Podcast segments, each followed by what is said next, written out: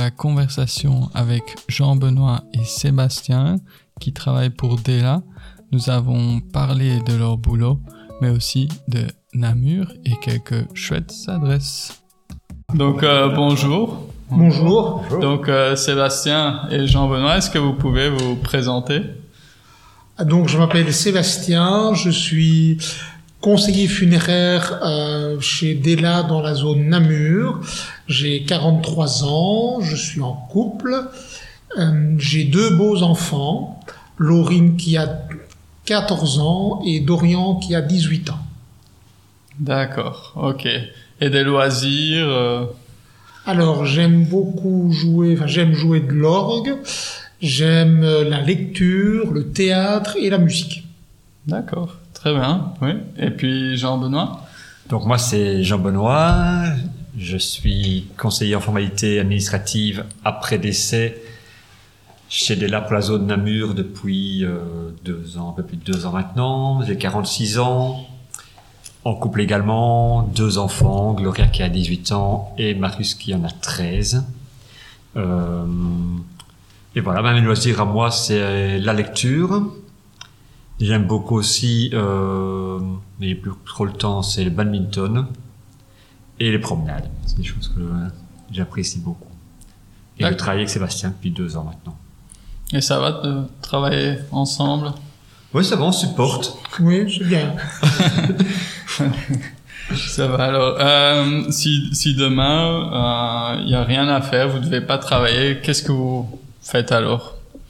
Un vendredi, vous, n'avez aucune obligation. Qu'est-ce que vous faites? Ça, c'est quelque chose de rare. Ça arrive, mais très rarement.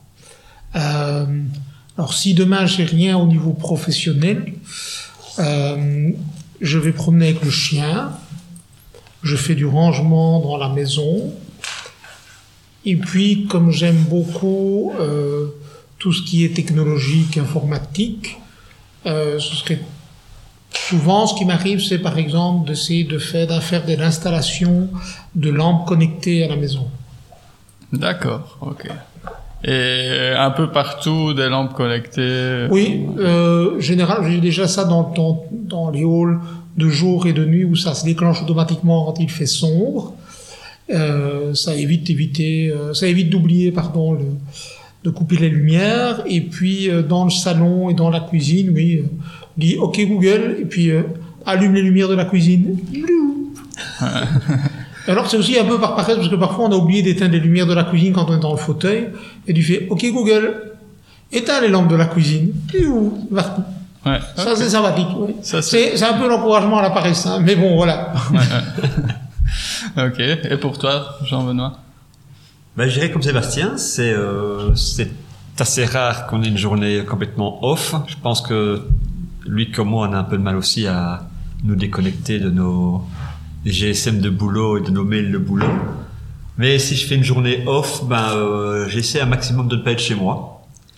Parce que si je suis chez moi, avoir tendance à euh, aller sur l'ordinateur ou euh, à regarder mes mails, ou comme j'ai une activité professionnelle indépendante, bah, travailler pour cette autre activité.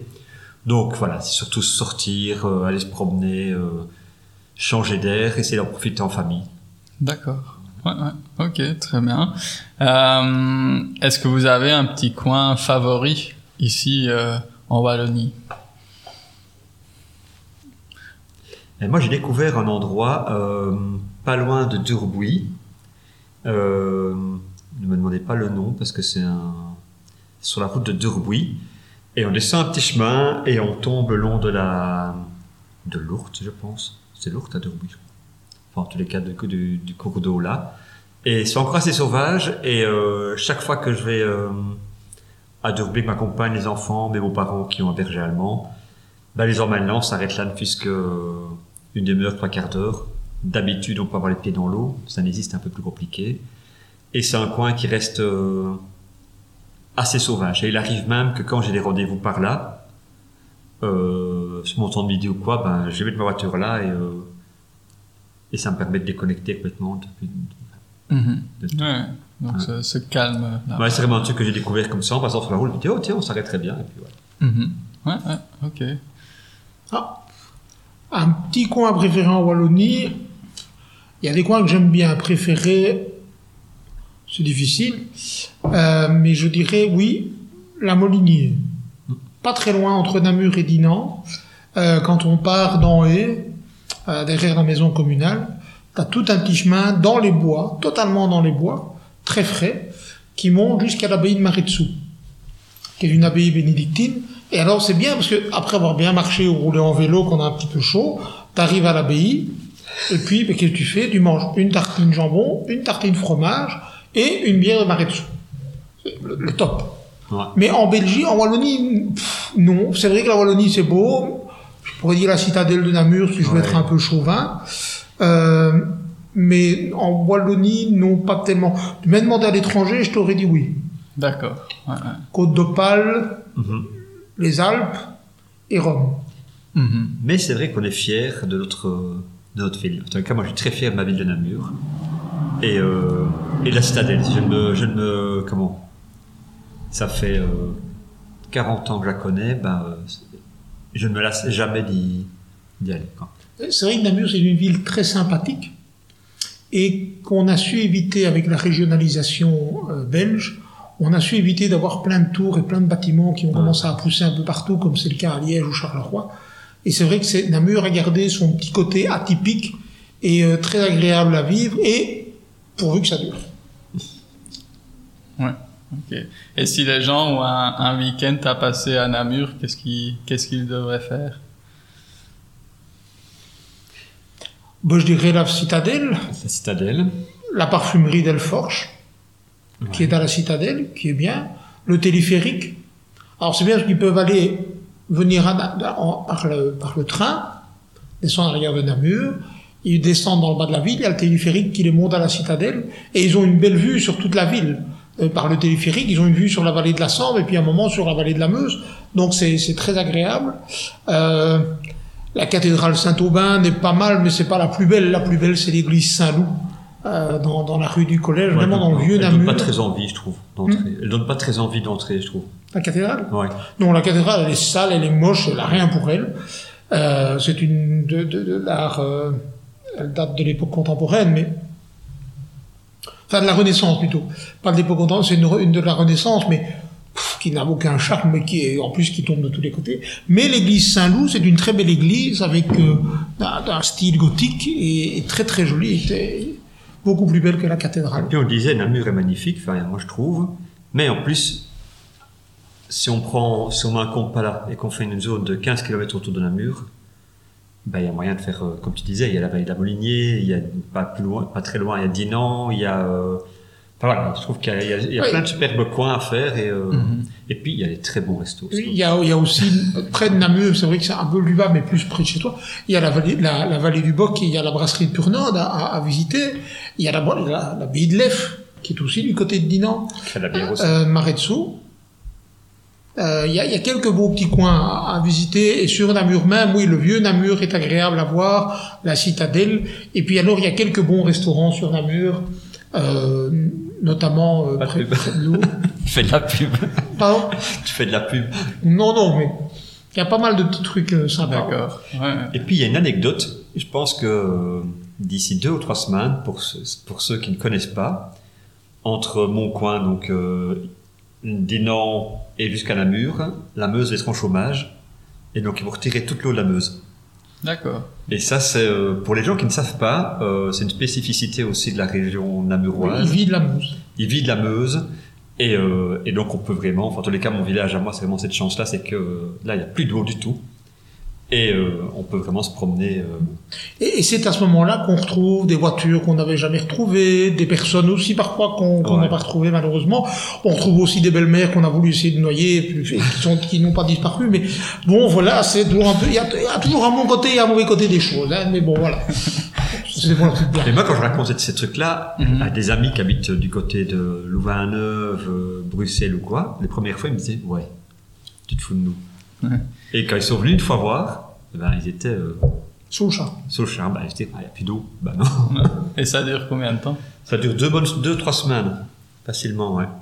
Parce que c'est vraiment nettoyer la Meuse. hein. Donc, un, il, il vide vraiment. Donc, euh, oui, on retrouve des mobilettes, on retrouve des voitures et des choses comme ça dedans.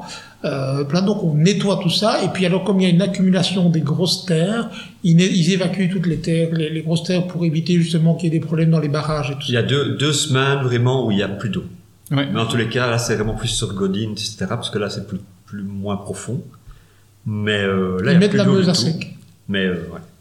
Ça, c'est Ils bloquent les, les barrages en, en, en, en En aval et, et, en- et ils ils les bloquent jusqu'au-dessus et donc ils nettoient par quartier. D'accord. Ouais. Donc euh, c'est aussi assez chouette à faire alors. hein. Ouais. Mais là, c'est tous les 5 ans, je pense. 5 ou 6 ans, je sais plus. Ouais, oui, c'est plus, c'est pas régulier, c'est pas tous Mhm. les ans, quoi. Ok, d'accord. Vous avez déjà parlé de restaurant. Est-ce que vous préférez cuisiner à la maison ou aller au resto? Alors moi, j'aime encore bien les restos. Maintenant, j'ai la chance que euh, mes enfants commencent à être grands et n'ont plus envie de venir. Donc ça, c'était bien, c'est bien sympa aussi parce que euh, voilà, il arrive très souvent de se dire euh, ah ben euh, ce soir on va aller manger à deux et euh, les enfants voulaient quoi? Ben si on allait manger une pizzeria, ramenez-moi une pizza ou un truc. Et et voilà. Maintenant, à la maison, très bizarrement, au restaurant, je mangerai un peu de tout. À la maison, j'aime, voilà, j'aime, à la maison, je prends moins de plaisir à manger, sauf quand c'est un barbecue. Parce que ça, j'adore faire les barbecues. Et, et quand je vois le temps qui arrive là maintenant, mais il annonce une meilleure semaine dans 10 jours, je pense. Ou pour en faire un ou deux. Mais voilà. Par contre, ça, j'adore faire. D'accord. Ouais, ouais. Ah, ça, j'aime bien d'aller au restaurant à condition que tu trouves dans le restaurant quelque chose que tu ne peux pas faire chez toi. Alors, du style, déjà, chez moi, on élimine tous les restaurants italiens. Alors, de un, parce que, étant, allant souvent à Rome, ça n'a absolument rien de comparable avec la vraie cuisine italienne. Et que, euh, c'est des choses assez courantes que je peux faire à la maison. Même chose dans le Par contre, et que j'aime bien peut-être les restaurants chinois, les restaurants euh, euh, indiens, cuisine fort épicée, comme ça, c'est très bon. Et ça, refaire ça à la maison, c'est très difficile. Euh, et alors, les, restaurants chinois, pas n'importe lesquels. Par exemple, les, restaurants chinois où euh, buffet à volonté, où en fin de compte, on se retrouve dans une espèce de snack de friterie, ça n'a pas grand-chose à voir avec la cuisine chinoise. Donc ça, je suis plutôt du style à éviter. Mais j'aime bien de cuisiner. J'aime bien de cuisiner à la maison. Et puis Sébastien et moi, on s'est déjà rencontré à un resto, hein, une fois. Alice Cafiotte. Alice Cafiotte à Namur, restaurant qui paye pas du tout de mine. Quand on passe devant, on se dit qu'est-ce que c'est que ce truc? Où ils font des super bonnes moules. Oui. Et euh, moi, toute personne que j'ai emmené là-bas, ils disent toujours elles sont super bonnes. Et euh, pourquoi est-ce que je disais ça? C'est que c'est et c'est un restaurant je trouve vraiment euh, namurois. Mhm. On arrive là, on se demande un peu si le plafond va pas tomber sur la tête, on se demande un peu quand est-ce qu'ils ont fait leur dernière décoration. Euh, T'as l'impression que c'est dans un réfectoire, en c'est fait. c'est l'impression que c'est un réfectoire, c'est très rustique, c'est une décoration Atypique. atypique, ils lui vendent des peintures, tu te demandes comment ça se peut se vendre. Et euh, enfin voilà, et ça c'est vraiment un truc- genre de restaurant. Euh, Mais à côté de ça, le personnel est super gentil. Mhm. Le patron est là depuis bien longtemps. Et, euh, et c'est vrai qu'on fait les meilleurs moules de Namur, c'est là-bas. D'accord. Et il y a, il y a un autre restaurant aussi ici à Jambes qui s'appelle le, le Zorba, euh, qui est aussi tenu par une famille, euh, la même famille depuis plus de 40 ans. Et là, c'est de la cuisine grecque. Zorba, évidemment, Zorba le grec. Et on ne demande pas de sirtaki.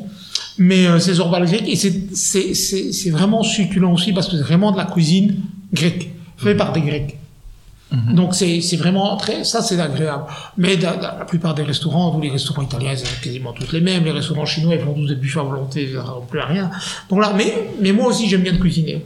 D'accord. Et ce que je fais qui cuisine le mieux d'ailleurs à la maison, c'est les, les pâtes carbo. Et les vraies pâtes carbo. Donc je prends du, de la joue de porc, du guanciale comme on dit en italien. Je coupe le guanciale, je le cuis à la poêle, je sauve le gras pour le mettre dans mes pâtes, je cuis mes pâtes et puis je mélange les jaunes d'œufs avec du pecorino et euh, je mélange tout dans les pâtes et ça c'est des vraies pâtes carbo. Mhm. Mais pas les, avec des lardons, la sauce blanche et tout ça, enfin, ça c'est un truc belgicisé quoi. Mais euh, non, les vraies pâtes carbo, ça j'aime bien de cuisiner à la maison. Je suis aussi spécialiste des recettes internet.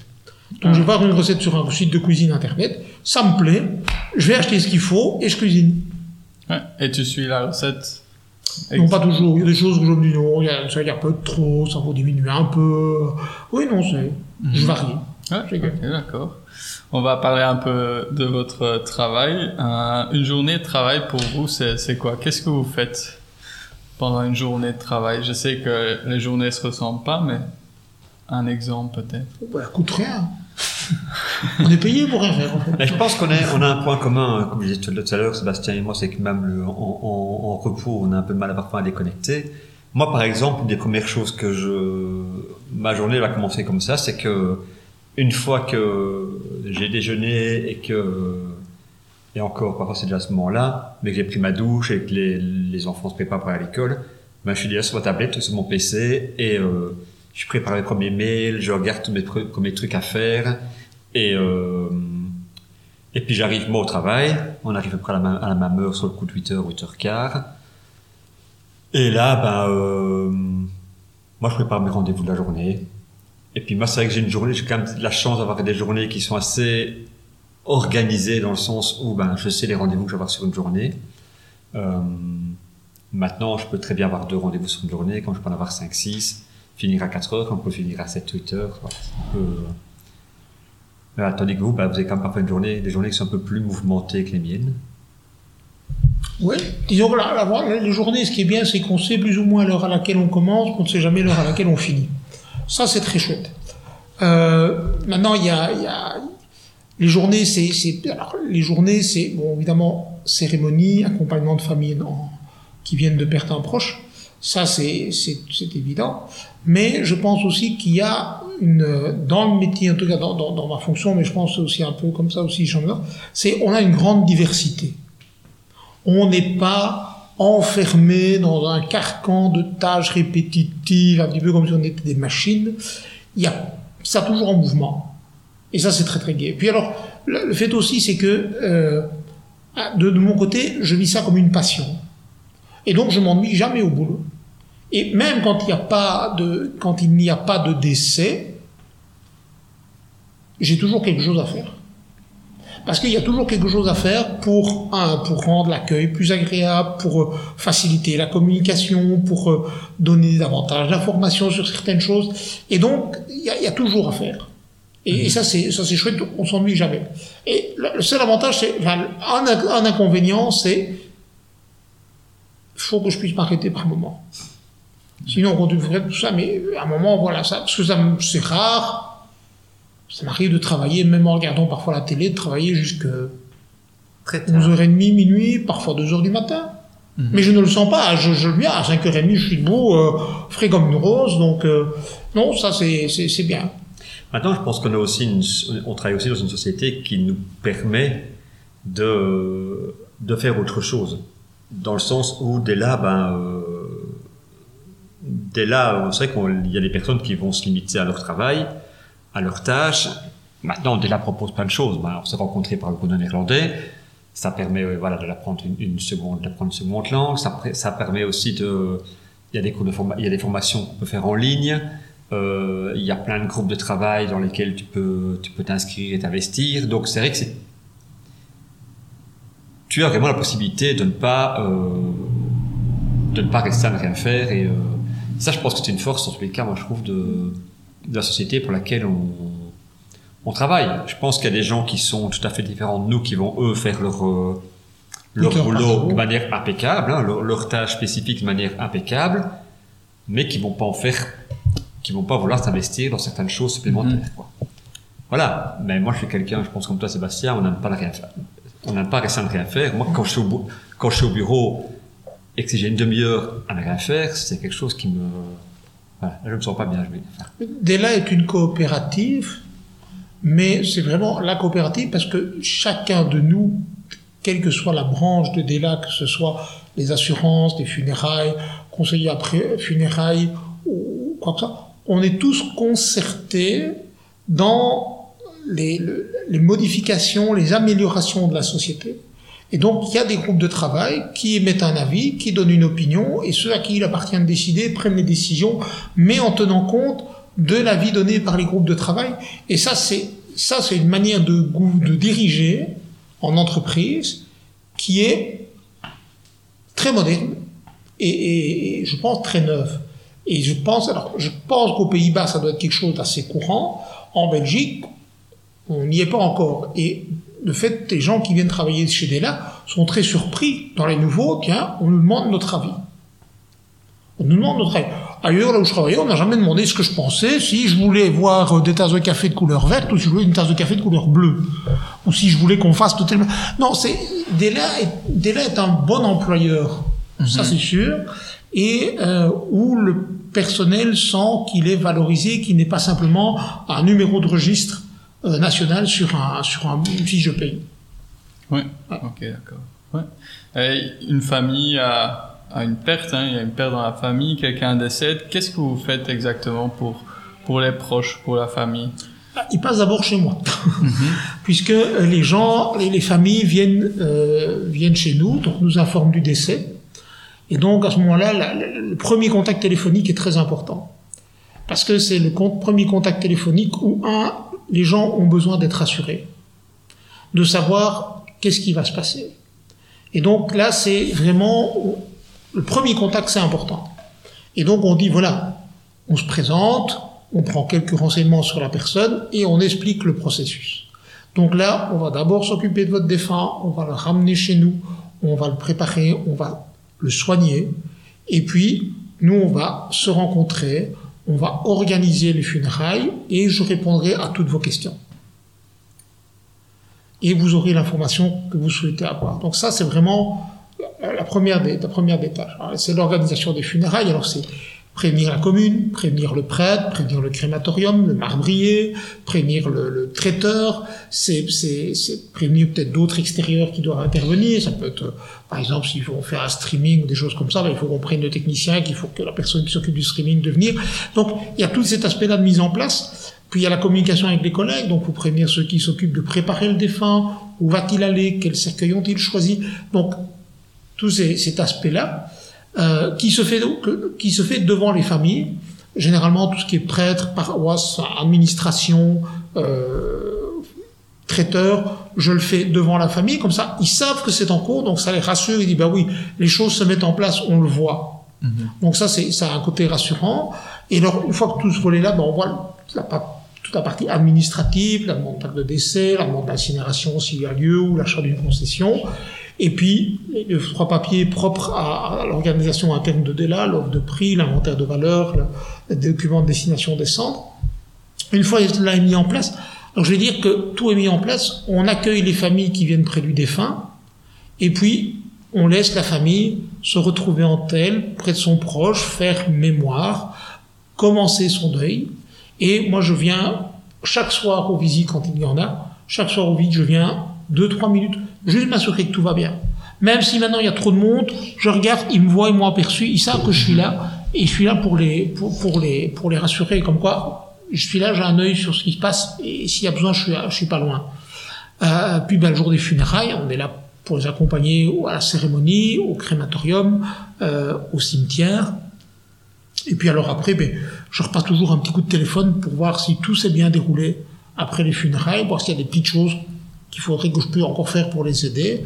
Et là, il y a un contact avec eux. Puis, toujours dans l'entretien, ce que je présente, donc c'est c'est Jean Benoît. Alors je ne dis pas Jean Benoît, c'est le service formalité après funérailles. C'est Jean Benoît, mon collègue, qui se charge de vous accompagner dans les démarches administratives après les obsèques. Et voilà, alors à ce moment-là, c'est lui qui prend le relais et moi je regarde. Non, tu regardes. Oui, donc bah, moi j'arrive en, s- en second en second lieu. Donc comment est-ce que généralement fonctionne? Ben euh, mes collègues me transmettent euh, l'information du du, dé- du défunt, me donnent également les coordonnées euh, de la famille. Donc moi j'ai fait un choix qui était de euh, lorsqu'il y a une adresse mail, c'est de ne pas contacter la famille par téléphone avant la cérémonie, parce que j'ai remarqué que la famille, bien souvent, ben, ils n'ont pas envie de parler de papier avant, ils ont autre chose à penser. Donc moi, ce que je fais généralement, c'est envoyer un mail en me présentant, en disant je suis le collègue de Sébastien, en expliquant ce que je peux faire pour eux et euh, en leur mettant en annexe une brochure avec ce que nous on fait, et en leur disant je vous rappelle après, euh, après la cérémonie. Sauf si par exemple Sébastien me dit euh, attention il y a une adresse mail mais la famille préfère téléphone. Enfin, Mhm. et donc voilà, et puis bien souvent, ben, il y a tout, tout le temps du deuil et de la cérémonie. Et ben moi, j'interviens souvent le lendemain de la cérémonie, où là, j'appelle la famille, je passe un peu de temps avec eux au téléphone et euh, je représente le service et je fixe un rendez-vous qui a lieu la semaine suivante, souvent, ou sur les 4 4 jours plus tard. L'autre rendez-vous-là, ben là, ça dépend un petit peu. Ça prend. euh, normalement, on a une procédure qui, est- qui dit qu'on doit aller chez les gens, faire les papiers, faire toutes les démarches administratives avec eux en ligne.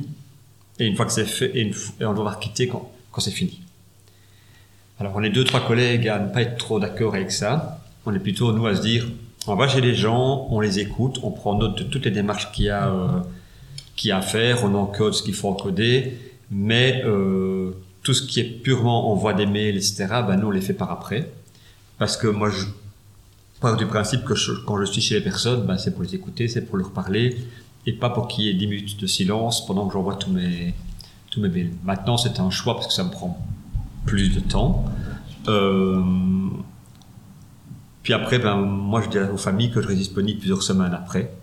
Donc, bien souvent, allez, il y a les trois quarts des familles qui me rappellent Mhm. pour, euh, pour l'une ou l'autre démarche, pour, pour repasser une seconde fois, etc. Oui. Voilà, c'est un petit peu mon... Les, les trois clés dans le travail, dans le métier, c'est accueil, écoute active et accompagnement. Ouais. Ça, c'est les trois Oui, j'aurais envie de rajouter discrétion. aussi. Discrétion, parce que tout ce que tu viens de dire, c'est important, mais à discrétion, c'est super important. Et quand tu entends, moi, en fait, moi, ce cas, c'est que comme j'arrive après eux, j'ai tous les feedbacks. Mhm. Alors, j'ai la chance de travailler pour une équipe où il y a, moi, j'ai jamais eu, si j'ai eu une fois un souci, mais c'était en plein Covid, que la famille n'a pas compris, qu'il n'est pas pu accompagner, etc., etc., où là, la famille était fâchée sur le centre, mais ils n'en pouvaient rien. Mais, euh, et ce que j'entends souvent, c'est, ils étaient discrets. Il y a une famille qui m'a dit tout à l'heure, ils sont super présents, vos collègues sont super présents, mais on les voit pas. Et, euh, et voilà, je pense que c'est vraiment tout ce que tu disais, l'écoute active, etc. Mais il faut que ce soit de manière euh, discrète et pas, comme tu dis, montrer sa tête, c'est important plutôt que de dire que ça ça est derrière et attendre que. euh, Mhm. Ju- Juste aller voir sa tête, même, même ne fût-ce que leur faire un truc, lui faire un pouce pour demander si tout va bien. Ils disent, ok, bah, ils savent que t'es là. Et ils t'ont vu, et tu leur as demandé, donc ils sont rassurés, il est là. Puis je pense aussi qu'il y a un lien qu'on oublie, qu'on oublie souvent, moi je trouve, pour ça, des personnes, des personnes que je pense qui sont importantes, c'est que lors des visites, ben, vous vous passez, ben alors en plus, généralement, pas pour toutes, mais généralement, il y a aussi euh, une hôtesse qui est présente, donc il y a une personne, souvent c'est une femme généralement, qui euh, accueille les familles, et donc pendant tout le temps de, des visites, ben, elle est présente. D'accord. Discrètement, dans le bureau, mais elle est présente, Oui, et si, dans, dans le couloir, elle l'attend. s'il faut de l'eau, il faut du coca, ou il peut arriver quoi que ce On soit. cherche un vase, vous pouvez nous indiquer où sont les toilettes, ou des choses comme ça. Parce que les gens du leur montent, puis ils oublient, puis ils sont perdus parce qu'ils ont plein d'autres choses en tête. Et donc, c'est vrai qu'il y, a les- hôtesses, mais j'ai même envie, et j'ai envie de dire aussi, le jour des funérailles, on a les prestataires Qui sont là et qui remplissent aussi un, un- un- un travail important. Et c'est surtout ça que les uns et les autres, que les familles soulignent, c'est que chaque membre de la chaîne qu'ils ont rencontré Mhm. a été discret, empathique et efficace. Ouais. Et c'est ça qui fait... Le, le- le- le conseiller tout seul ne fait rien.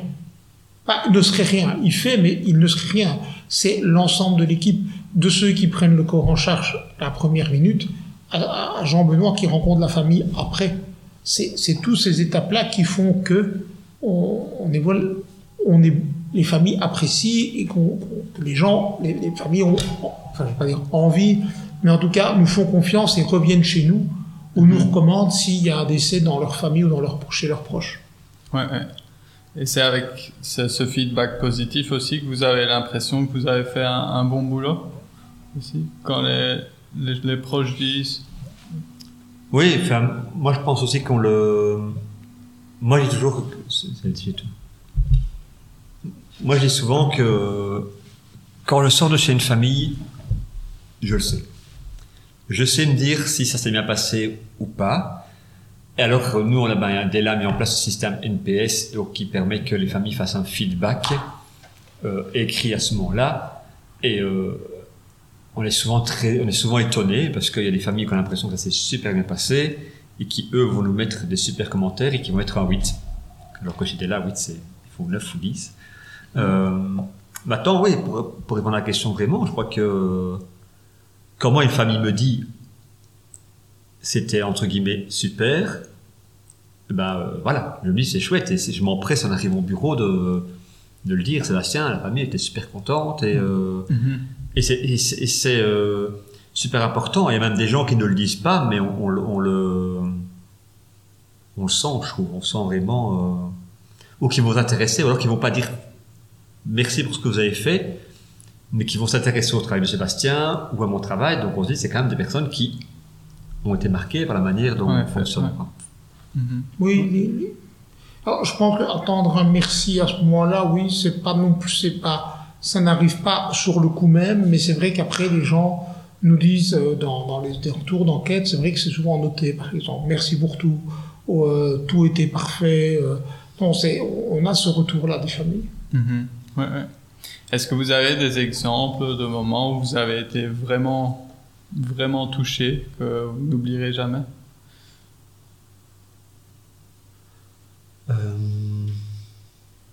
Bonne question, merci de l'avoir posée. Moi, un de mes premiers. Donc, moi, quand je suis arrivé chez Della et dans cette fonction-là, ben, c'était en plein Covid. Donc, ben, moi, j'ai fait déjà 6 ou 7 mois facilement sans, euh, sans rencontrer les familles, parce que tout était par téléphone, etc. Et mon deuxième ou troisième rendez-vous réel, c'était un monsieur euh, qui s'est tué en quad à Saint-Gérard. Hmm. Et euh, je suis arrivé cette famille et euh, il y avait la... Le monsieur avait une petite 40, 45, 50 ans. Hein. Et il avait des jeunes enfants et il avait sa femme. Quand je suis arrivé là, ben, euh, ils étaient tous autour de la table, tous les enfants qui étaient là. Et, et là, c'est quelque chose, peut-être c'était ma première aussi, mais qui m'avait marqué. Et l'épouse qui était vraiment dans les dans l'émotion, etc. La, grande fille qui soutenait sa maman et qui en même temps gérait les autres, euh, les plus petits. Enfin, on avait aussi des outils qui sont les bouquins, là, on a des bouquins de deuil euh, des, euh, des bouquins, des applications qu'on peut donner, etc. Et voilà, moi, j'ai sorti aussi ces outils-là, etc. Et moi, ce que j'en retire, bah, c'est que tu, tu te dis, un, tu te sens vraiment, moi, je me suis vraiment senti perdu face à ces gens parce que c'était un accident, voilà, qui était complètement. Et en plus, je me souviens bien que quand on, on était là, on est venu et c'était le l'intervenant qui venait ramener le quad. Hmm. Et donc la femme me dit, euh, dit au monsieur, mais qu'est-ce que vous voulez que je fasse avec le quad de mon mari quoi? Et euh, c'était ça arrivé au moment où, euh, où j'étais là et tu te retrouves avec une famille qui est complètement, euh, complètement perdue financièrement parce que comme elle dit, on a après la maison, qu'est-ce qui va se passer? Elle s'occupait pas des papiers du tout, donc elle savait pas qu'il y avait une assurance sur le prêt. Enfin voilà, elle était complètement euh, complètement perdue. Et à côté de ça, bah, il y avait les enfants qui étaient à côté de toi, qui, bah, une petite qui est, qui est tout le temps se coller à moi. Bah, c'est des souvenirs où tu te dis euh, que ton rôle est, est super important et important à tous les niveaux, tant administratif que, que relationnel. Il y a des familles dans lesquelles tu vas, ça, ça se à bonjour, au revoir, voici les factures, faites votre boulot, et puis, euh, Ouais, ouais. puis voilà. Pas pour ça qu'ils sont moins en souffrance, en tous les cas, ça va rester beaucoup plus euh, discret. Et tu sais toujours quoi dire à ce moment-là ou c'est difficile aussi Bah, on s'endurcit. Moi, je crois qu'on on s'endurcit. D'ailleurs, dans, dans, mon, dans mes collègues euh, aftercare, donc euh, après décès, euh, bah, les collègues savent que s'il y a un dossier un peu plus délicat dans les zones pas trop loin, bah, ils vont me demander si je veux pas le reprendre parce que, bah, parce que un, je suis, sans être méchant, je suis un homme. Je pense qu'on a aussi d'autres manières de voir les, de voir les choses. J'ai peut-être aussi une histoire de vie qui est assez confortable peut-être par rapport à certains de mes autres collègues qui ont déjà connu pas mal de drames ou genre de choses. Mais euh, oui, on, aura toujours une, il y a toujours une certaine appréhension quand on va dans des, dans des familles plus pour un suicide, pour un jeune, pour euh, ce genre de choses. Mais euh, il y a toujours une appréhension. Mais moi, j'arrive à passer au-dessus et je pense qu'il faut qu'on puisse quand c'est quand qu'on a quitté, il faut que ça reste derrière. Quoi. Mhm. Même malgré que je dis ça, mais euh, il y a des endroits à la mur quand je repasse devant chez les gens, si ça m'a marqué, la maison, ça me, reste- enfin, ça me revient. Je me dis ah bah là, euh, il y avait ça. Voilà, c'est des choses qui me. Bon, sinon, voilà. Et, euh, et malgré que Namur est une petite ville, ben, il arrive- m'arrive de croiser des, des familles et euh, ben, on ne revient jamais sur la situation, etc. Mais ils viennent simplement saluer, ou dire bonjour, ils voient que t'es en famille, etc. Donc ils vont pas. Et, euh, et ça, je trouve que c'est. Ou alors, même peut-être pas dire bonjour, mais ils vont faire un petit signe. Ou alors. euh, et ça, je, je me dis aussi à nouveau, ben, ils, ils te reconnaissent quand même dans, dans ce que tu. Dans, dans ce que tu as fait, quoi. Ouais, ouais, en effet. Ouais. C'est un, un métier où il faut être sérieux, mais vous pouvez aussi rigoler de temps en temps. Beaucoup. Enfin, moi, je trouve qu'on rigole beaucoup. Euh, on rigole beaucoup, mais avec un humour peut-être euh, Décalé. décalé. Mhm. Je pense que toute personne qui arriverait dans le, dans le bureau et qui n'est pas un peu de ce milieu-là, euh, voilà, il, il considérerait notre humour un peu comme décalé ou peut-être parfois même, je vois parfois même envie de dire un peu, qui pourrait peut-être à certaines oreilles, même peut-être un peu irrespectueux entre guillemets, mais ça reste respectueux. Mais pour nous, il y a des fois, on, on- voilà, il y, a, il y a des choses qui, il y a des choses qui, ça fait aussi partie du métier où à un moment il faut pouvoir décompresser. Ouais, ouais. Alors je pense, alors, je vais pas dire qu'on est un métier sous pression, mais c'est vrai qu'on est quand même confronté généralement à des, des familles qui sont dans, qui vivent un deuil, donc c'est jamais drôle, même si parfois certaines familles sont peut-être un peu plus légères que d'autres. Mais c'est vrai que parfois, même entre nous, il y a moyen de. bah, je pense qu'il y a un besoin aussi de, de rigoler sur un jeu de mots, quelque chose comme ça. Et ça, ça permet aussi de, rendre le, un, ça permet un de rendre l'équipe efficace parce que je pense que l'équipe en a besoin et que ça permet justement de se donner des, des, bouffées d'oxygène. Euh, et, euh, et puis ça permet aussi de de décompresser, de Mhm. dédramatiser parfois parce qu'il y a des situations qui sont vraiment très difficiles. Oui, il y a les fa- les fa- quand c'est des enfants, des choses comme ça où T'as une famille qui s'attendait à, à accueillir un, un nouveau membre. Euh, on prépare la chambre, on prépare tout, et puis à un mois avant l'avant-terme, bah, tout vole en éclats. Et, et là, tu te dis, là, alors, que- qu'est-ce qu'on peut dire dans ces cas-là? Je pense que le silence est aussi une parole. Mhm. Mhm. Le, le silence est une parole par rapport à par rapport à cette famille qui vit ce deuil. Et donc parfois c'est vrai que les- les- il vaut mieux ne rien dire. Et- mais ça, c'est des situations sur lesquelles on n'aura jamais d'humour. Mhm. Moi, j'étais embarqué au, au bureau, euh, donc au centre, au bureau à, à Jambes. Bah, quand il y a un bébé, il est souvent mis à l'étage près du, près du bureau. Et moi, je trouve toujours que l'ambiance au sein du bureau, elle est, euh, est différente quand c'est un, un enfant qui est, euh, qui est au rez-de-chaussée. Comme si, ben voilà, on sait que, Maintenant, par rapport à des anecdotes, moi, quelque chose qui m'a marqué aussi et qui m'arrive quand même régulièrement maintenant que les gens reprennent les urnes chez eux, c'est que moi, j'arrive dans les familles et qu'on met papa ou maman sur la table et on me dit, on va parler de maman, on va parler de ses papiers, on a envie que maman soit là. Moi, j'avoue que la première fois que ça m'est arrivé, euh, ils m'ont dit, voilà, je vous présente maman, je me dis, quoi est-ce qu'il me parle? Et en fait, bah, au bout de la table, c'était une petite urne. Et euh, je me dis, mais qu'est-ce qu'il me raconte? Et, euh, et voilà, ça, c'est des anecdotes que que quand on raconte aux gens autour de nous, qui sont pas du milieu, ils nous disent, bon, bah, c'est glauque comme histoire, mais de l'autre côté, moi je trouve, bah, non, moi je trouve que c'est bien, parce qu'au moins les gens ils disent, la personne est toujours là, elle est toujours en train de... L'autre fois, je suis arrivé chez une dame, et, euh, et elle me dit euh, que son mari était dispersé dans, dans le jardin, et euh, elle me dit, il y a une seule fleur qui tient, c'est la sienne, c'est celle de l'épouse. Et elle m'a parlé de cette fleur pendant cinq minutes. Elle m'a dit toutes les autres fleurs qui ont été achetées en même temps, des enfants, etc. Elles n'ont pas tenu. Et elle dit, il n'y a qu'une qui tient, et il faisait super chaud, c'en était, c'est la mienne. Et la femme n'arrêtait pas de causer de ça, et je me dis, mais, comme quoi, elle se rattachait vraiment à quelque chose, euh, C'est vrai que j'avais aussi été marqué par une dame qui a perdu son mari. On ramène l'urne au domicile et je lui dis voilà, souhaitez-vous que nous déposions l'urne? Ah, mais dans son garage. Alors sur le coup, j'étais un peu. Elle me dit elle me reprend l'urne pour la mettre dans son garage. Et après coup, je me suis dit ben oui, parce que c'était toujours là qu'ils avaient l'habitude de le voir. parce qu'il travaillait dans son garage, il était mécanicien. Donc dans son propre garage à lui, il travaille toujours sur une voiture, il chipotait Et c'est vrai que c'est là où ils ont l'habitude de le voir. Et donc ils ont mis l'urne dans le garage.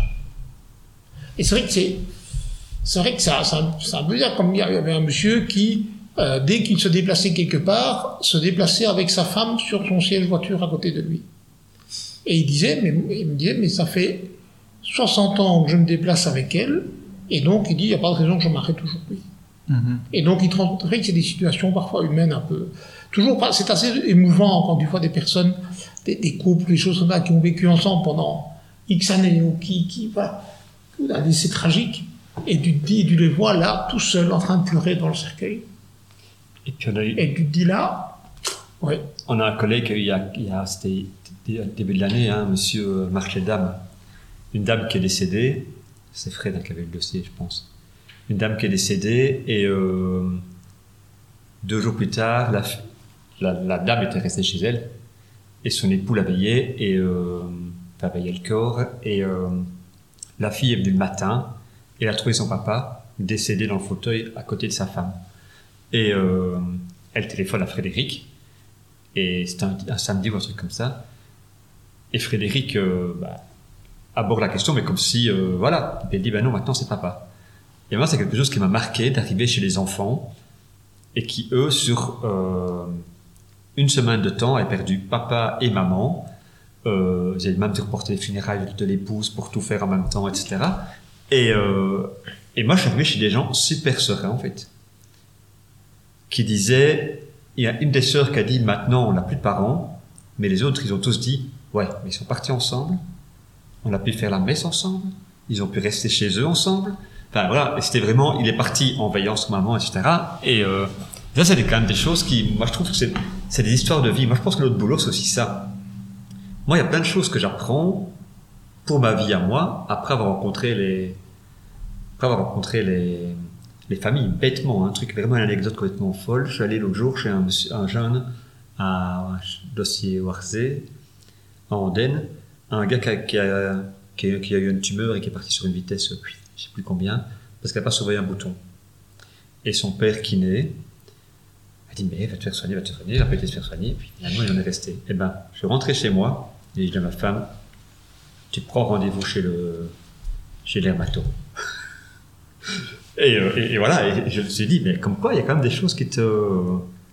C'est un métier très humain. Hein. Ouais. On touche au cœur on touche au cœur même de, ce qui fait l'être humain. Et on touche l'être humain, on rencontre l'être humain quand, à un moment de sa vie où il y a énormément de choses qui le touchent au plus profond de lui-même et qui rappellent à, toute une famille que nous sommes des êtres mortels.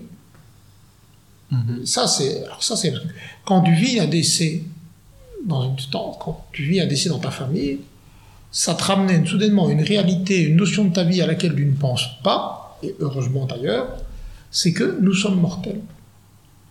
Et qu'un jour, moi aussi, je peux être dans la petite boîte chez la louche noire. Mm-hmm. Ça, c'est une condition, c'est ah, c'est un, métier qui est très philosophique. Parce que ça pose la question même de l'existence. Alors c'est vrai que tu te dis, mais quand tu vois parfois la, la, brutalité avec laquelle ça arrive, la violence avec laquelle ça peut arriver, tu te dis, mais et si demain c'était moi? En tout cas, pas moi en tant que conseiller, parce que je suis en retrait par rapport à ça. Mais dans la famille, c'est surtout ça, c'est si demain c'était moi. Et c'est vrai que le, on, a, on voit comme ça des, ah, la maman décède le samedi et le, mardi, j'ai aussi eu un cas où c'est le papa qui est décédé. Mm-hmm. Le, vendredi, la maman décède, le fils me téléphone le lundi, papa vient de décéder. Euh, là-dessus, ben, on va pas aller deux fois au cimetière, donc on, décale toutes 24 heures et on organise un au revoir commun. Et ça, c'est vrai, alors c'est très prenant émotionnellement parce que tu vois deux courbillards, deux cercueils, et tu vois tout le monde qui rentre dans l'église et qui suit deux cercueils. J'ai eu une fois le, cas avec euh, un, couple ici sur Namur où le curé les connaissait bien, avait l'habitude de les voir le dimanche chez lui à la messe, et là, ils célébraient leurs funérailles, après 50 ans de mariage, ils célébraient leurs funérailles ensemble. Et le curé était à pleurer à chaudes larmes devant tout le monde. Il s'est effondré parce que ça, ça, ça trouvé ça de, de, un couple qui meurt comme ça avec tous les enfants et c'était en plus une période Covid donc on peut pas non plus faire tout ce qu'on voulait Mhm. donc c'était très difficile mais voilà c'était c'est vrai que c'est on, on touche le on touche le cœur sensible de l'être humain